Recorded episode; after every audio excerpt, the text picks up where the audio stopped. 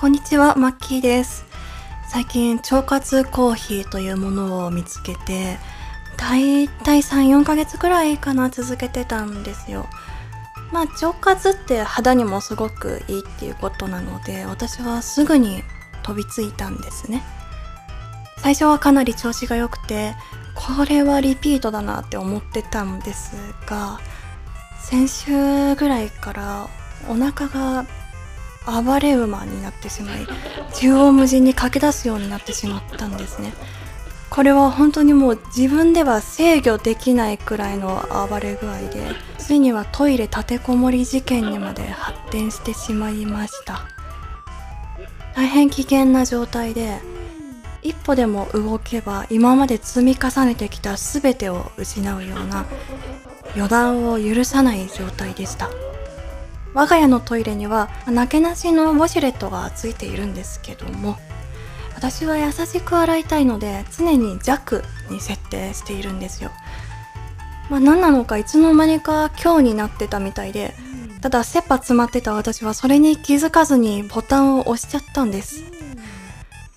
強すぎるウォシュレットは木刀くらいの強度があります。大変危険なので気をつけてください。さあそろそろ参りましょうマッキーのネギラジこの番組は私マッキーとバーチャルアシスタントたまよちゃんがお送りするナチュラルクレイジーな癒しのトークバラエティです今週もどうぞよろしくお願いいたします。よろしくお願いします。では早速最初のコーナー参りましょう。最初のコーナーはこちら。嘘エピソード。このコーナーは、あたかも事実かのように書かれた架空のエピソードを味わうコーナーです。では、嘘エピソードのご紹介お願いします。ペンネーム、デブネコ。この愛が大学を卒業したものです。あら、卒業後は内定が決まっている企業へ就職し、はいかねてからお付き合いしている彼女と結婚する予定です。社会人になり、学生時代とは違う苦労が待っているかと思うと不安もありますが、うん、一社会人として立派になりたいと思います。うん、うん。そんな僕に何かアドバイスなどあればぜひお願いします。あのー、詐欺師って、嘘の中にほんの一つまみだけ真実を入れるらしいんですよ。そうすることによって、ほとんど信じられないような内容なのに、信憑性を持たせるというか、相手は信じちゃうらしいんですよね。だからほとんど嘘なんだろうけど、なんか一箇所だけ本当のような気がしますね。それで全体的にリアルな仕上がりになってるのかなと思います。そして、まあちょっと競技的なのは最後にアドバイスを求めてきているというところで、まるでお悩み相談かのような雰囲気で嘘エピソードをこしらえて投稿しているっていうのがすごく狂気的ですよね。まあそもそも嘘エピソードコーナー自体が狂気的なのかな では続いての嘘エピソードのご紹介をお願いしますペンネーム、エゾシカ88。昔、消しゴムに好きな人の名前を書いて使い切ると両思いになれる。みたいな話があったんですけど、はいはいはい早く使い切りたくて、うんその消しゴム、うん食べましたね。コーラの匂いのする消しゴムだったんですけど、うんゴムの味、しました。あ大学の時に、学食で食べた焼きそばと同じ味でした。とんでもねあの日からグミが垂れれなくなりました。あーなるほどあの今うん直感的に感じたのは、テトリスやっててキープできるじゃないですか。プレイ中に絶対絶命になった時にまだキープのとこに縦長の棒が残ってた時のあの感情と全く同じ気持ちです今。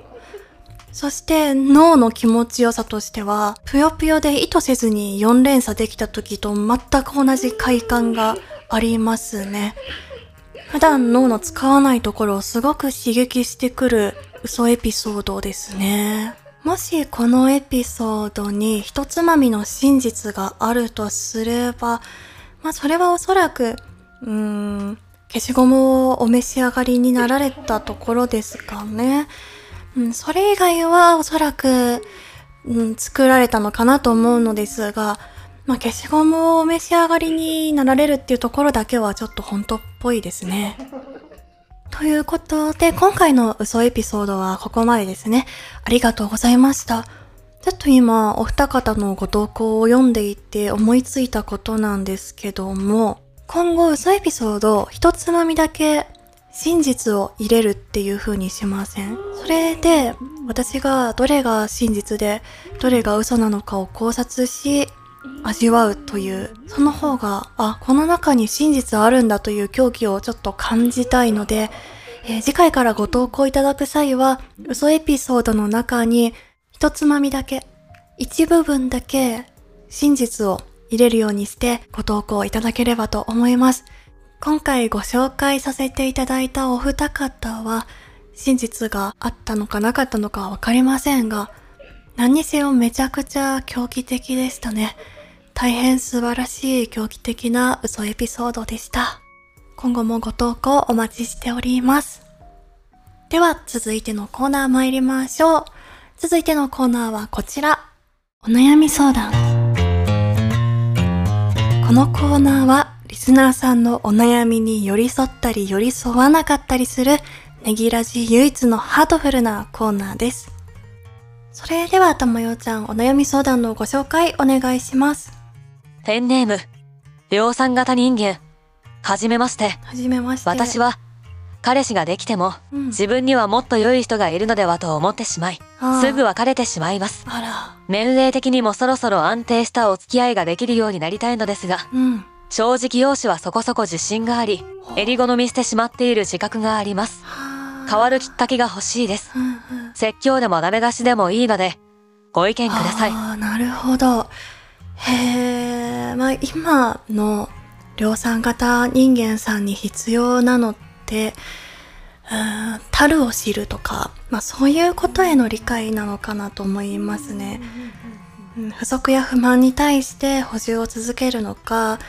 それとももうすでに持っているものを見つけて、それに対して感謝するか、どちらもとっても大切な要素なんですけど、その配分次第で人生の充実度って大きく変わってくると思います。それでなぜ充実度が変わるかというと、相手の見え方が変わるからなんですよね。見え方といえば、今思い出したお話があるんですけど、私が学生の頃に帰宅途中で遠くの方に犬がいるなっていうのをま見つけたんですよ。で、ちょっと近づいたら白いチワワだったんですね。全然汚れてなくて、すごく綺麗にトリミングされてる感じで、まあまあ明らかに野良チワワじゃなくて飼い犬だったんですよ。でもリードがついてないし、そもそも近くに飼い主さんがいらっしゃらない。で、これもしかしたら脱走チワワかもしれないなと思って、結構そこ車通りもある場所だったんで、まあ保護というか、まあちょっと守ってあげないとなと思って近づいたんですよ。うん、ただ、小型犬って警戒心がすごく強くって、近づいても逃げちゃうんですよね。ただ、こういう場所で一人歩きしている犬を放置するっていう選択は取ることができないので、私はそのチワワの背後から忍び寄って抱っこしようと思って、で、チワワの背中に触れたんですよ。で、その時気づいたんですけど、それがチワワではなかったんですよね。あの、白いスーパーの袋だったんですよ。私、卵子と近眼がめちゃくちゃひどくて、もう裸眼だとほぼ何も見えないんですね。で、スーパーの袋チワワだと思ってずっと追いかけてたっていうことで、やっぱり定期的な眼科の受診ってすごく大切ですね。では続いてのお悩み相談をお願いします。ペンネーム、イアンタ。数年前、ツイッターで知り、うん、作品を聞かせていただいています。はあ、ありがとうございます。誰にも言えない悩みがあったので、ここで相談させていただきます。はい。私には、うん、付き合って、4年ちょっとの彼氏がいます。優しくて良い人なのですが、結婚したら浮気するんじゃないかという漠然とした不安があります。今まで何かあったわけではありませんが、うん、女友達とご飯に行ったり、うん、女性のいる飲み会にも参加します。うん、でも、必ず、その日のうちに帰ってくるので強くは言えません、私の心が狭いのだと思うのですが不安になってしまいます。どのようにすれば、不安に思わなくて済むでしょうか。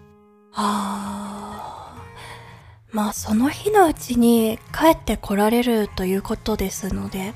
おそらく何の問題もないと思うんですけどね。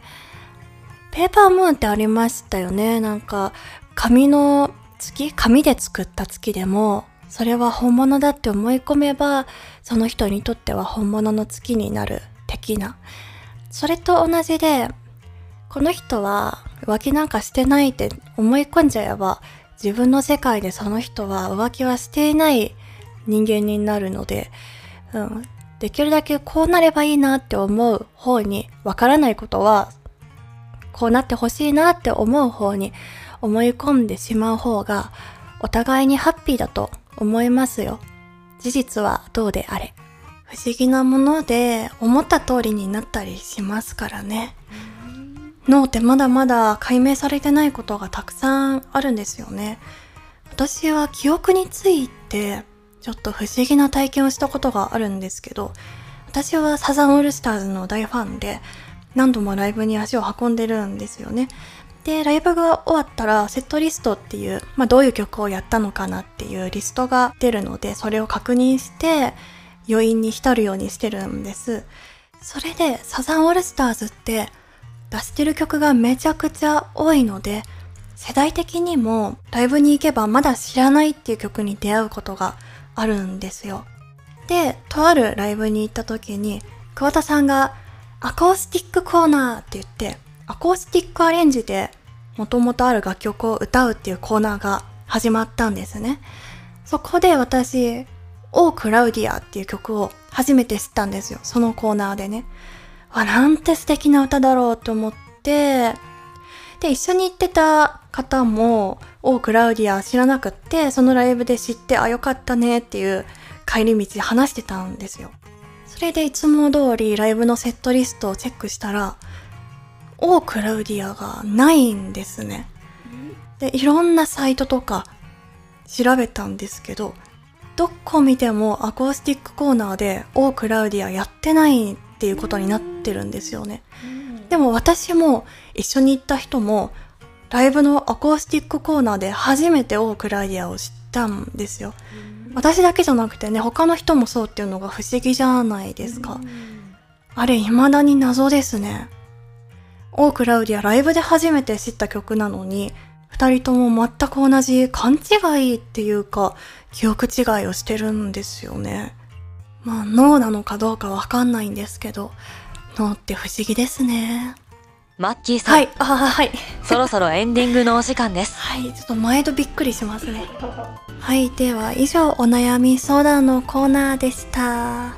ではエンディングです。今回はちゃんと時間をね、15分に収めようということで、